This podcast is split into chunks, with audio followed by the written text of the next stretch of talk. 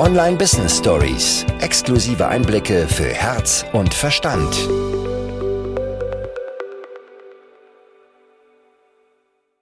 Ich freue mich sehr, denn wir haben heute tatsächlich zum allerersten Mal einen Gast im Online Business Stories Podcast und zwar die liebe Sissy Canziora. Sissy ist für mich so die YouTube-Expertin, aber YouTube ist tatsächlich inzwischen nicht mehr das Einzige, was sie so tut, sondern sie hat da ihre Expertise nicht erweitert, weil die war vorher schon da, aber sie geht inzwischen mit einigen mehr Themen auch raus, um dabei eben zu unterstützen. Sissy, stell dich gerne einmal kurz vor und sag allen, die zuhören, hallo.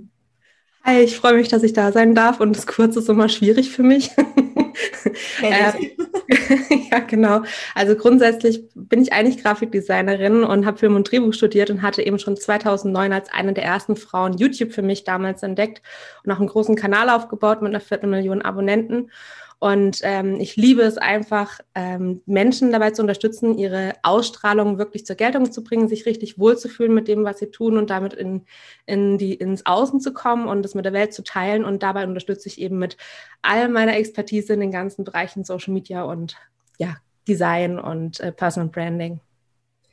So, so schön und so wertvoll. Ich liebe deine Thematik so sehr. Also wir werden heute auf jeden Fall so ein bisschen in YouTube reintauchen. Wir werden uns aber auch deinen Weg als Unternehmerin auf jeden Fall auch anschauen, weil ich finde, das ist immer super spannend, dass man eben nicht nur immer das so von außen sieht, weil man sieht von allen anderen, sieht man nur die Bühne. Bei sich selber mhm. denkt man sich immer so, oh, warum läuft es bei mir nicht und bei allen anderen läuft so glatt. Und damit werden wir heute so ein bisschen aufräumen und aus dem Nähkästchen plaudern. Und gleichzeitig finde ich auch das Thema YouTube so ein spannendes, denn wir bei Shames Hire, wir stehen ja ganz, ganz stark auch dafür, dass du deinen Umsatz von deiner aktiven Zeit super gut entkoppeln kannst. Es geht an mhm. fast keiner Stelle so gut wie im Online-Business. Und ich würde mal behaupten, YouTube ist da so die Paradeplattform für, oder? Absolut, die ist genau richtig dafür, wenn man eben nachhaltig Marketing machen möchte. Das heißt, wenn man eben nicht nur einen Haufen Posts raushauen will, sondern ähm, eben, wie du schon sagst, die Zeit von, der, von, von dem Ergebnis entkoppeln möchte, weil eben auch ganz alte Videos werden immer wieder ausgespielt, weil YouTube ist eben keine klassische Social-Media-Plattform, sondern eine Suchmaschine und eine der größten gleichzeitig und gehört zu Google. Das macht halt den großen Unterschied aus. Du hast vorhin gesagt, du warst so eine der ersten Frauen, die da so tatsächlich mit losgestartet ist. Du hast ja mit typisch Sissy einen riesengroßen Account auch aufgebaut. Und was ich jetzt immer wieder höre, ist so dieses, ja, vor fünf Jahren hätte das noch super gut funktioniert, aber in 2022 brauche ich doch nicht mehr mit YouTube anfangen. Ja, tatsächlich hat sich so viel getan, erst eben seit 2009. Ich bin so abgefahren, dass ich das schon so lange mache. Und ich habe so viel Veränderung miterlebt, aber grundsätzlich ähm, war es nie so, das Gefühl wie auf manch anderer Plattform, dass man denkt, oh Gott, wie komme ich jetzt mit dieser krassen Veränderung klar? Es sind nicht krasse Veränderungen, eigentlich sind es nur äh, meiner Meinung nach Verbesserungen, damit noch besser der Content zum Nutzer führt, beziehungsweise der Nutzer zu deinem Kanal. Also ich, ich mache nur positive Erfahrungen, dass auch der Algorithmus meine Videos genau den richtigen Leuten ausspielt, also genau meiner Zielgruppe. Und wenn man den optimiert und sich einfach mit der Thematik beschäftigt, dann gibt es für mich nichts Besseres, eben um nachhaltig Marketing zu betreiben. Also ich liebe Instagram. Instagram hat einen krassen Vorteil, nämlich äh, die persönliche Bindung. Man kann diese privaten Nachrichten schreiben. Es ist einfach wirklich ein engerer Kontakt. Aber der baut für mich auf YouTube auf. Mhm. Das heißt, YouTube ist die Plattform, da kann ich mich mehr ausdehnen, da kann ich mehr reden und äh, kann auch über Google die Leute erreichen und über Instagram die zusätzlich näher an mich binden, eben durch den persönlichen Kontakt. Aber wenn ich da einen Post raushau auf Instagram, dann ist es halt auch nach 24 Stunden gut. Der bringt mir nichts mehr in einem Jahr oder in zwei. Wohingegen meine Videos, ich mache jetzt gerade schon seit Monaten Videopause, weil ich schwanger bin. Und äh, da kommen trotzdem die ganze Zeit Leads für mein, für mein, ähm, mein wie sagt man, Newsletterliste. Kommen immer Leute rein durch YouTube, durch alte Videos. Und das gibt es halt kaum bei einer anderen Social Media Plattform. Und du hast es gerade gesagt, für dich ist YouTube so cool, weil du da dich ausdehnen kannst, weil du mehr reden kannst. Und ich persönlich, ich kann das absolut nachvollziehen. Deswegen liebe ich auch dieses Podcast-Format so sehr, weil es eben nicht irgendwie dann auf 60 Sekunden wie in den Insta-Stories oder so begrenzt ist. Natürlich könnte man sich da auch weiter ausdehnen, aber wer schaut es dann noch an? Mhm. Und würdest du sagen, dass YouTube für jeden Selbstständigen einfach eine gute Plattform ist oder ist es auch so ein bisschen Typsache? Auf jeden Fall Typsache. Ähm, es gibt einfach Menschen, die wollen sich nicht vor der Kamera zeigen. Also ich persönlich denke, jeder, der einen Funken in sich spürt und sagt, eigentlich will ich, aber ach, die Leute mögen mich nicht oder ach, ich kriege das mit der Technik nicht hin oder die ganzen so Selbstzweifel. Wenn man sowas im Kopf hat, würde ich sagen, das ist trotzdem das Richtige für dich und du findest deinen Weg, wie du mit der Plattform richtig Spaß haben kannst. Dabei unterstütze ich beispielsweise ja auch so einen, den eigenen Weg zu finden auf der Plattform. Wenn du aber sagst grundsätzlich, ja so, nee, also mein Business hat gar nichts mit mir persönlich zu tun. Es hat, ich habe Produkte, ich bin kein Dienstleister, ich bin kein Coach, wo man persönliche Bindung aufbauen möchte, sondern ich habe einfach Produkte, die ich verkaufen will. Ich bin nicht wichtig, sondern nur meine Marke. Dann würde ich sagen, muss es nicht unbedingt sein. Also deswegen habe ich mich auch auf die Frauen spezialisiert, die wirklich mit ihren Kunden in Kontakt treten wollen und damit auch ähm, eben Bindung aufbauen wollen. Und das ist halt das Schöne an YouTube, weil du da im Prinzip zeigen kannst, wie du arbeitest. Vielleicht, wenn du Online-Kurse hast, gibt es einen Eindruck oder auch im persönlichen Coaching, es gibt es einen super Eindruck, wenn man dich über Video sieht. Und wenn du jetzt sagst, jemand möchte bei YouTube starten, so komplett blank, es gibt auch keinen Account, kein gar nichts, kein nichts. Was wären so die ersten Steps? erstmal, erstmal meinen Kanalstart machen. das ist nämlich so wirklich der, der Einstieg, Einstiegskurs, wo man alles erfährt. Zum Beispiel, was auf YouTube auch funktioniert. Also man sollte sich, finde ich, zwei Dinge bewahren. Einmal die, die freudige, äh, ja, so die Entdeckerfreude sollte auf jeden Fall da sein, dass man einfach Lust hat auszuprobieren, ohne sich jetzt auf irgendwelche Regeln und Strategien zu versteifen, sondern tatsächlich erstmal so ein Gefühl dafür bekommen, wie die Plattform funktioniert. Da kann man ein ganz einfaches Einstiegsvideo drehen ähm, und dann äh, im, auf der anderen Seite natürlich auch zu überlegen, was funktioniert denn überhaupt auf der Plattform? Ist es überhaupt was für mich? Denn viele gehen im Businessbereich an YouTube ran mit so Werbevideos. Die stellen einfach so ihre Dienstleistung vor oder stellen ihr Produkt vor und das funktioniert halt nicht.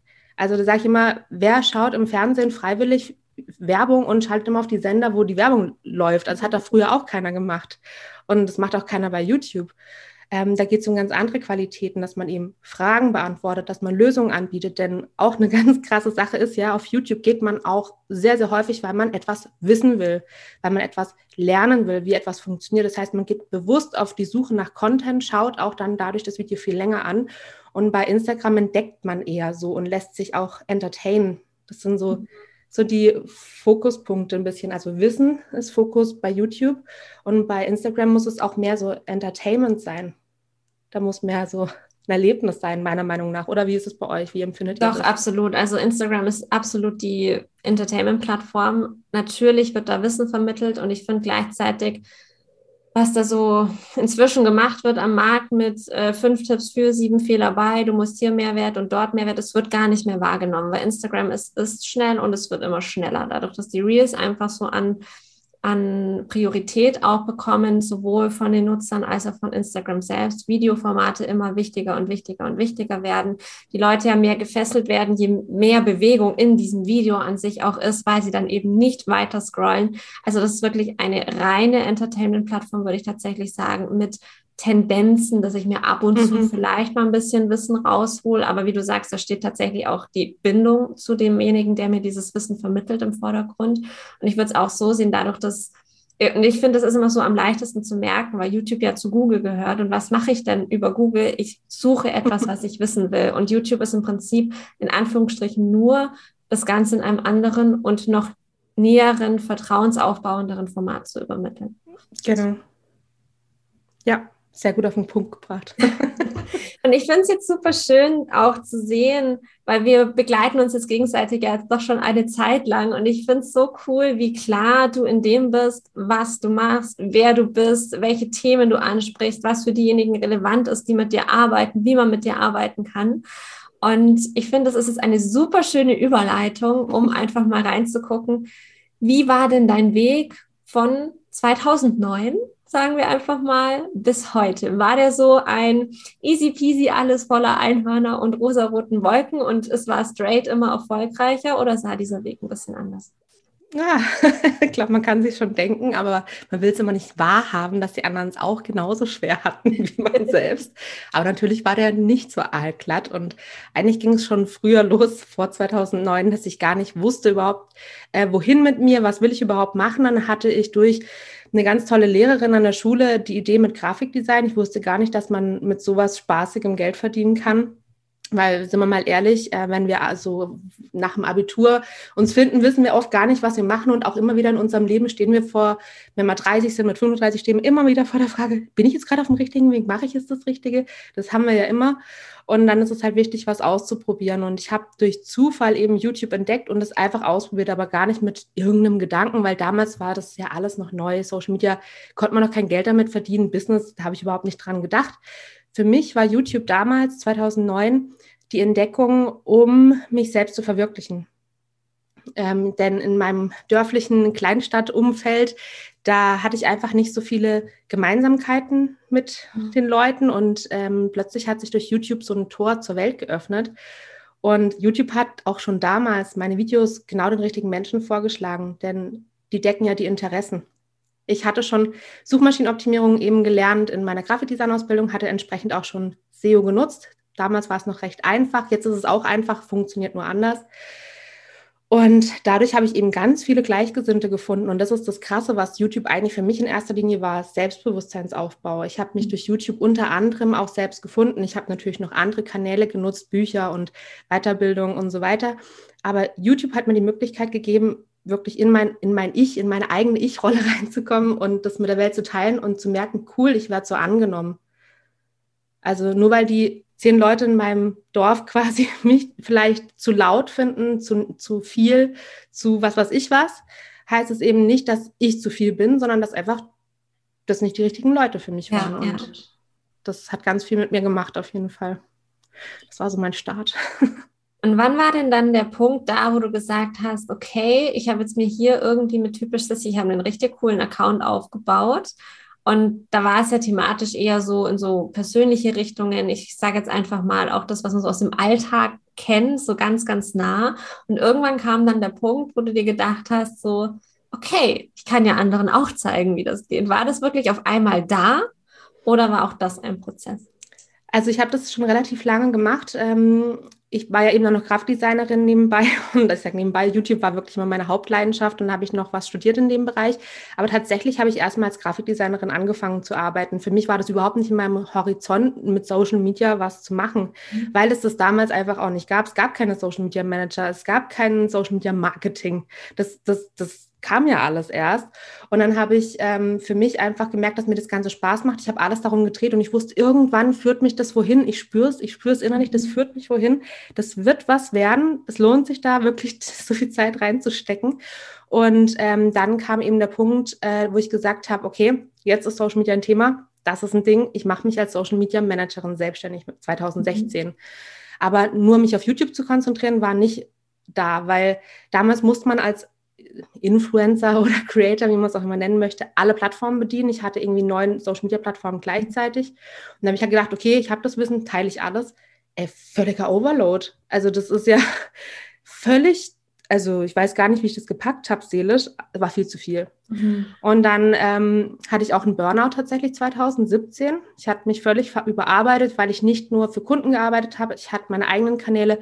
Ich habe ein Buch geschrieben zum Thema Minimalismus, mhm. weil ich durch Social Media noch kaufsüchtig wurde und auf meinem privaten Typel Sissy-Account, privat ist gut mit so vielen Abonnenten, aber persönlichen Account, ja. hatte ich ähm, das dann alles verarbeitet und da hatte ich auch noch dieses Thema mit Ausmisten, dem Ratgeber und da hatte ich ja schon Business eigentlich gemacht, aber das war mir gar nicht bewusst. Ja, und dann habe ich irgendwann gemerkt, jetzt ist alles zu viel, Burnout, mich neu sortiert. Dann wurde ich Mama, nochmal alles neu sortiert. Mhm. Und dann habe ich festgestellt, hey, Moment mal, über all die Jahre werde ich nicht bei Events oder Vorträgen darauf angesprochen, wie funktioniert Instagram oder wie funktioniert Pinterest. Jeder hat mich gefragt, wie funktioniert YouTube. Mhm. Und YouTube hat mich eingeladen in San Francisco Headquarter. YouTube hat mich eingeladen zur Weiterbildung. YouTube hat mich auf die Bühne gestellt, beziehungsweise Google und hat gesagt, hey, sprich vor neuen YouTubern. Mhm. Und da habe ich gedacht, okay, YouTube ist, ist das, worauf ich mich fokussieren möchte. Das ist so mein Kern. Mhm. Und das habe ich dann auch gemacht ähm, bis ich jetzt eben in, im letzten halben Jahr, wo wir auch wieder zusammengearbeitet hatten, gemerkt habe, okay, das ist wirklich was, was ich liebe, aber ich möchte mich noch mehr öffnen, ich habe noch mehr Expertise und ich werde auf weitere Sachen angesprochen. Und die möchte ich auch integrieren und eben dieses Potenzial nicht hinter verschlossenen Türen halten, sondern ja. mit der Welt teilen.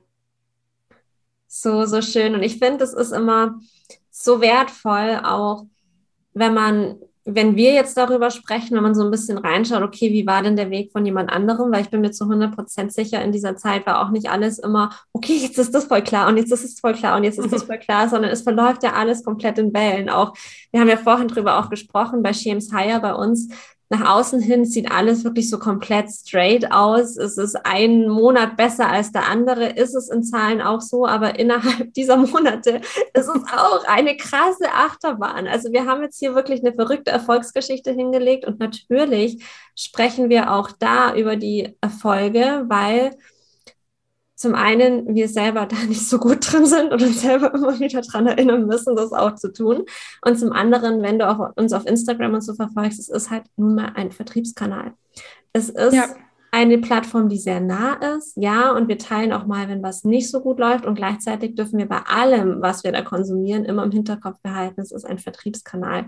Deswegen finde ich es auch so schön, dass wir hier im Podcast da einfach noch ein bisschen mehr Raum haben, mehr Zeit haben, um da auch nochmal tiefer reinzugehen, weil wenn ich auch an die letzten Monate denke, wie oft Momente da waren, ich zu Nadine gesagt habe, hey, ich kündige, ich habe keine Lust mehr.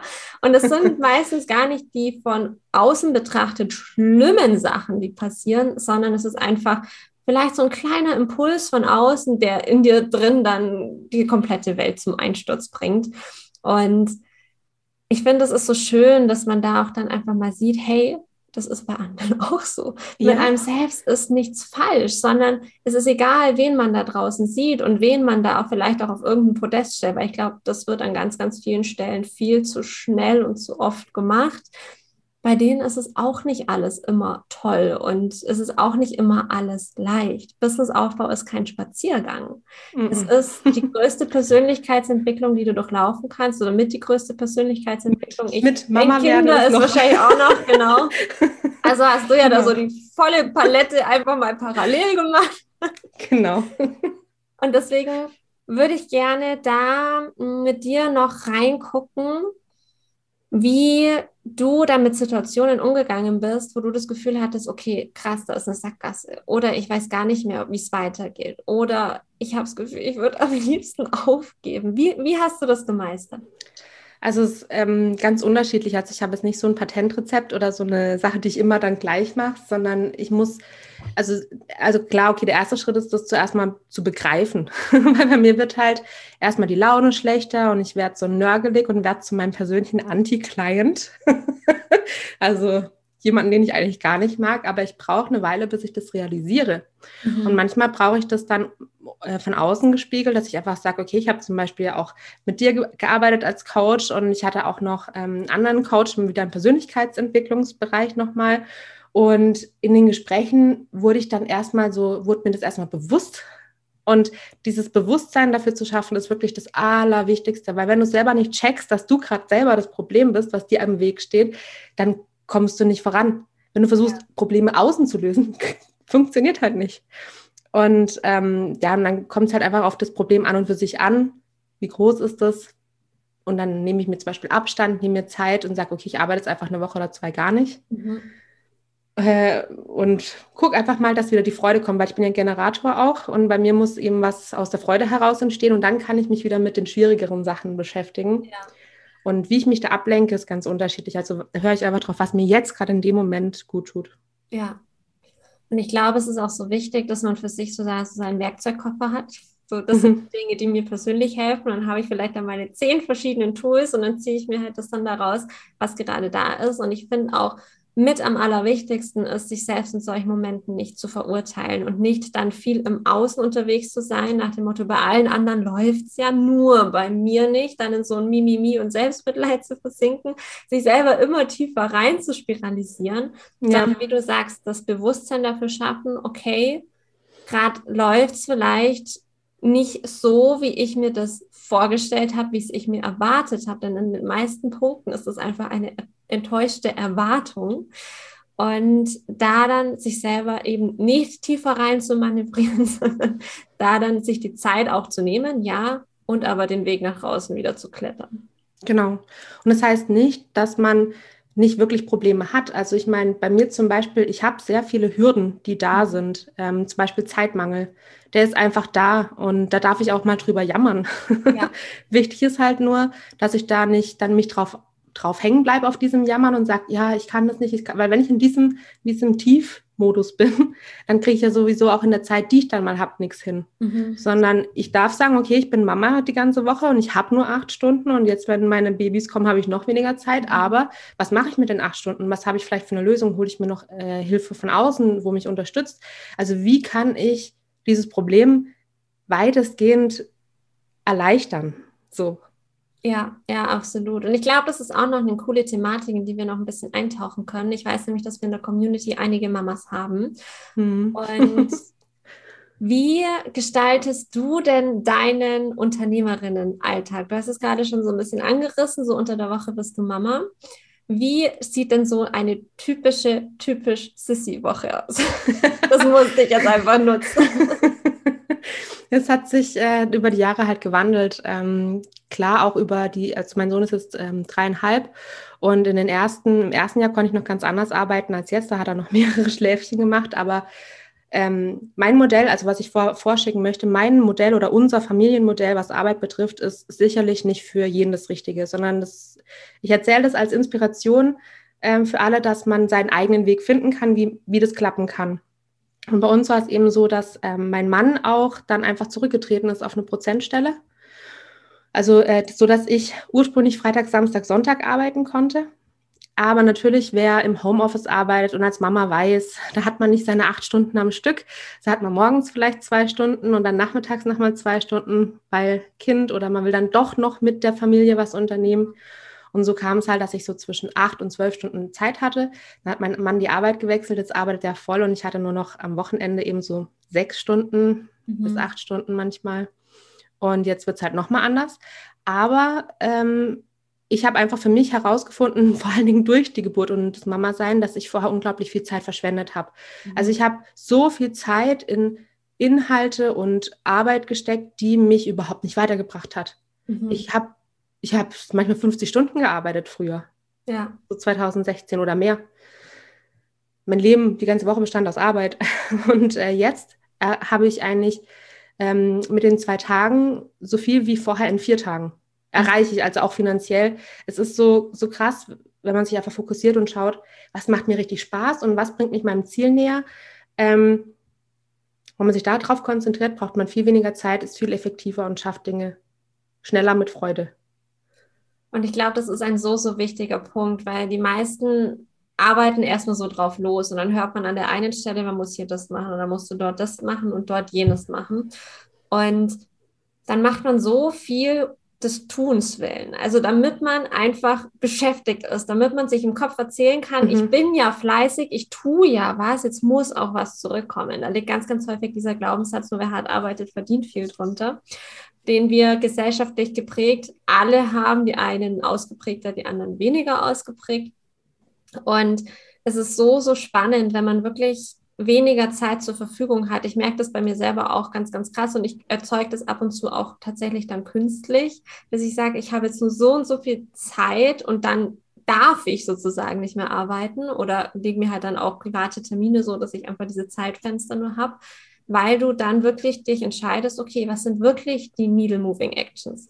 Was ist das, was wirklich etwas bringt? Was sind denn die Dinge, die wirklich Umsatz bringen? Und was ist etwas, das ich einfach nur mache, um mich selber vielleicht so ein bisschen beschäftigt zu halten, um da auch dann vielleicht so ein bisschen zu planen und dann mich aber zu verplanen, weil ich dann zu viel plane.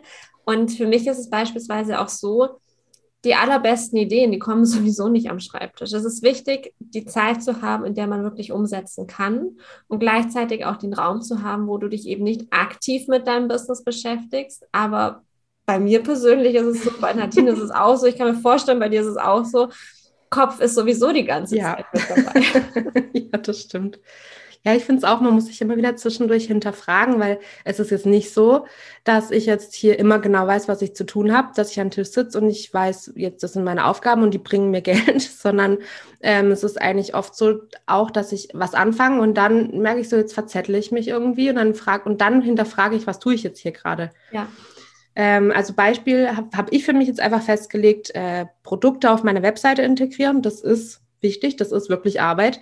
Aber wenn ich an meiner Über mich-Seite arbeite, dann ist das nichts, was ich in meiner Arbeitszeit mache, also in diesen sechs mhm. Stunden, sondern wenn ich abends mal noch anstatt Netflix gucken äh, auf der Couch sage, jetzt habe ich so richtig Lust, jetzt habe ich, das ist jetzt mein Hobby, jetzt habe ich Lust an der Seite zu basteln. Ja, ja. Also habe ich das für mich auch unterschieden, dass ich diese, sage ich mal, äh, unwichtigeren Arbeiten, die mir aber irgendwie Freude bereiten, nicht in meine richtige Arbeitszeit lege, weil das ist dazu da, wirklich voranzukommen, mhm. sondern eben das in meine Hobbyzeit lege, in meine Privatzeit. Ja, ja. Super wertvoll. Und auch so Sachen wie die Über mich-Seite, es ist ja was Wichtiges, ja, aber natürlich. du hast sie ja. Ich hatte und dann ist es eher so dieses Feinjustieren und jetzt möchte ich genau. hier noch ein bisschen und hier noch ein bisschen. So meinte ich das, das richtig. Genau, das ist das, wo wir uns häufig sehr stark aufhalten. Oder auch ein, ich möchte jetzt noch ein super fancy Produktlogo für meinen neuen Kurs oder ich möchte, dass auf der Seite jetzt zusätzlich zu den 20 Kundenstimmen noch 30 andere dabei sind oder wie auch immer. Das sind so die Oder der Instagram-Post, dass der noch perfekter wird. Ja, genau, genau. Und ich finde es so schön, dass sich da jetzt wieder die Klammer schließt, mhm. weil ich bin mir sehr, sehr sicher, dass YouTube-Videos aufnehmen bei dir zu den Dingen gehören, die in diese sechs Stunden reinschließen, richtig? Richtig, genau, ja. Und da muss ich auch sagen, also ich bin ursprünglich ein, ein krasser Perfektionist. Und ähm, was mir sehr geholfen hat, ist wirklich mal die Meinung von außen zu akzeptieren und anzunehmen, weil ich kann es mal so erklären, ich habe ein Video geschnitten und habe ewig an dem rumgeschnitten und habe mir die Stelle 20 Mal angeguckt, ist es wirklich das genau die richtige Sekunde im Musiktakt geschnitten, ist es jetzt perfekt quasi? Ja. Dann sitze ich da an einem Video ewig lang und hau das raus. Und dann kommt wenig Feedback, wenig Views, weil das war halt vielleicht einfach nicht das richtige Thema. Mhm. Und dann mache ich ein Video, in, wo ich die Kamera noch nicht mal den Anfang wegschneide, sondern noch drin habe, wie ich die Kamera einschalte und ja. einfach ein Gefühl kurz mal mit der Welt teile in zwei, drei Minuten. Das Video ist in einer Stunde produziert, hau das raus. Ich kriege super viele Views, ich kriege Nachrichten, hast Sissy, dieses Video hat so eine krasse Qualität, deine Stimme klingt so gut und auch, äh, wie du das Intro reingeschnitten, da fällt den Leuten plötzlich so viel Zeug auf und die loben mich dafür und ähm, viele können dann so ein Kompliment nicht annehmen und sagen, ach was, das ist doch, das habe ich doch jetzt nur kurz so hingerotzt. Das, äh, da kann ich mir nicht erzählen, dass dir das jetzt gefällt, ist schon gut, du möchtest jetzt mir einfach ein bisschen was Gutes tun. Ja, ähm, nein, einfach mal annehmen und realisieren, dass was dein Perfektes ist, für andere übermenschlich. Ja. Weil du bist, also in meinem Fall, ich bin Experte in, in YouTube jetzt halt auch mit Videoschnitt natürlich. Und wenn ich für mich sage, das Ding ist okay, feiern es andere als mega krasse Qualität. Und das muss ich einfach mal annehmen, weil das ist meine Zielgruppe, für die mache ich das. Und warum soll ich mir Stress geben, wenn ich es auch gut finde? Ob es, ob es dann noch das irgendwie ein bisschen links sitzt oder rechts sitzt, es muss dann mal raus. Ja, und ich finde es auch so schön, weil für dich ist es jetzt so dieser technische Aspekt, sage ich jetzt mal, weil du weißt, als Grafikdesignerin, was bei so Grafiken, worauf es wirklich ankommt, weil du weißt, bei so einem YouTube-Video, weil du so tief in diesem Schnitt auch drin bist, wie es noch besser und noch besser und noch besser sein ja. kann. Und das Gleiche, finde ich, ist aber auch bei inhaltlichen Themen da. Also viele unserer mhm. oder viele in unserer Community sind ja Experten in ihren Bereichen. Und dann geht es darum, wenn ich beispielsweise einen Blogartikel schreibe oder wenn ich dann auch ein YouTube-Video machen wollen würde oder ein Instagram-Post, da verkünsteln sich so viele in einem, okay, da fehlt jetzt aber noch die Info für, ja, das sind dann vielleicht die oberen 20 Prozent, die es vielleicht genau. dann noch bräuchte, damit es 100 Prozent sind. Aber für diejenigen, für die das Ganze ist, die feiern es auch so schon. Und, das Und vielleicht wäre es sogar zu viel. Ja, das ist absolut. ja auch noch gerade, dass man packt ja auch gerade vor allen Dingen jetzt bei YouTube-Videos eben auch viel zu viel da rein. Ja, es muss ja nicht alles in einem Video sein. Man kann einen Teil 2 drehen und ich bin so froh, dass man Videos nicht bearbeiten kann im Nachhinein, weil das würde so viele dazu verleiten, mir inklusive doch noch was wieder abzuändern. Weil was man sich als Perfektionist immer ganz gut vorstellen kann, ist, du fängst zum Beispiel am Montag an, dieses Video zu schneiden. Mhm. Und dann kommst du aber nicht weiter dazu, weil du Kundensachen hast und kommst erst wieder nächste Woche Montag dazu. So, jetzt hattest du in der Woche aber ganz viele Gespräche und hast ganz viel Wissen dazu bekommen, mhm. eben inhaltliche Ebene. Und gleichzeitig hast du von jemandem gelernt, oh, der Schnitt geht so noch besser. Ja. Was machst du jetzt? Du kannst Montag schon wieder viel mehr die Woche drauf und kannst es von vorne bearbeiten. Und dann kommst du wieder nicht ans Ende, machst es die nächste Woche. Und was bedeutet das? Du wirst niemals irgendwas mit der Welt teilen. Du wirst in deinem Kämmerlein bleiben und niemals Kunden oder irgendjemand erreichen. Ja, ja. Du musst es raushauen Und dann kannst du sagen, einen Monat später, hey, ich habe noch ein Update dazu, schaut euch Teil 1 an. Das ist ja sowieso das Geniale, wenn du das machst, weil dadurch sorgst du dafür, dass Leute durch mehrere Videos bei dir durchgehen, was dem ja. Algorithmus auf YouTube wieder sagt, hey, der Kanal ist total beliebt, also schlage ich noch mehr Videos der Person vor. Also das ist das Beste, was du machen kannst, wenn du auf alten Videos aufbaust oder mal ein Update drehst davon. Ja. Also ist sogar gut für dich. ja, mega, mega, weil ich kenne das auch von ganz vielen, die irgendwie mal Online-Kurse aufgenommen haben und so und dann den die ganze Zeit immer nochmal neu machen wollen würden. Oh weil wie du sagst, es gibt irgendwie nochmal neue Infos und ich könnte es ja noch irgendwie besser machen. Was ich an der Stelle so, so wichtig finde und das war für mich so ein Gamechanger auch im Mindset. Es gibt Menschen, die brauchen genau die Inhalte, die die Ramona von vor drei Jahren ausbringen konnte. Ja.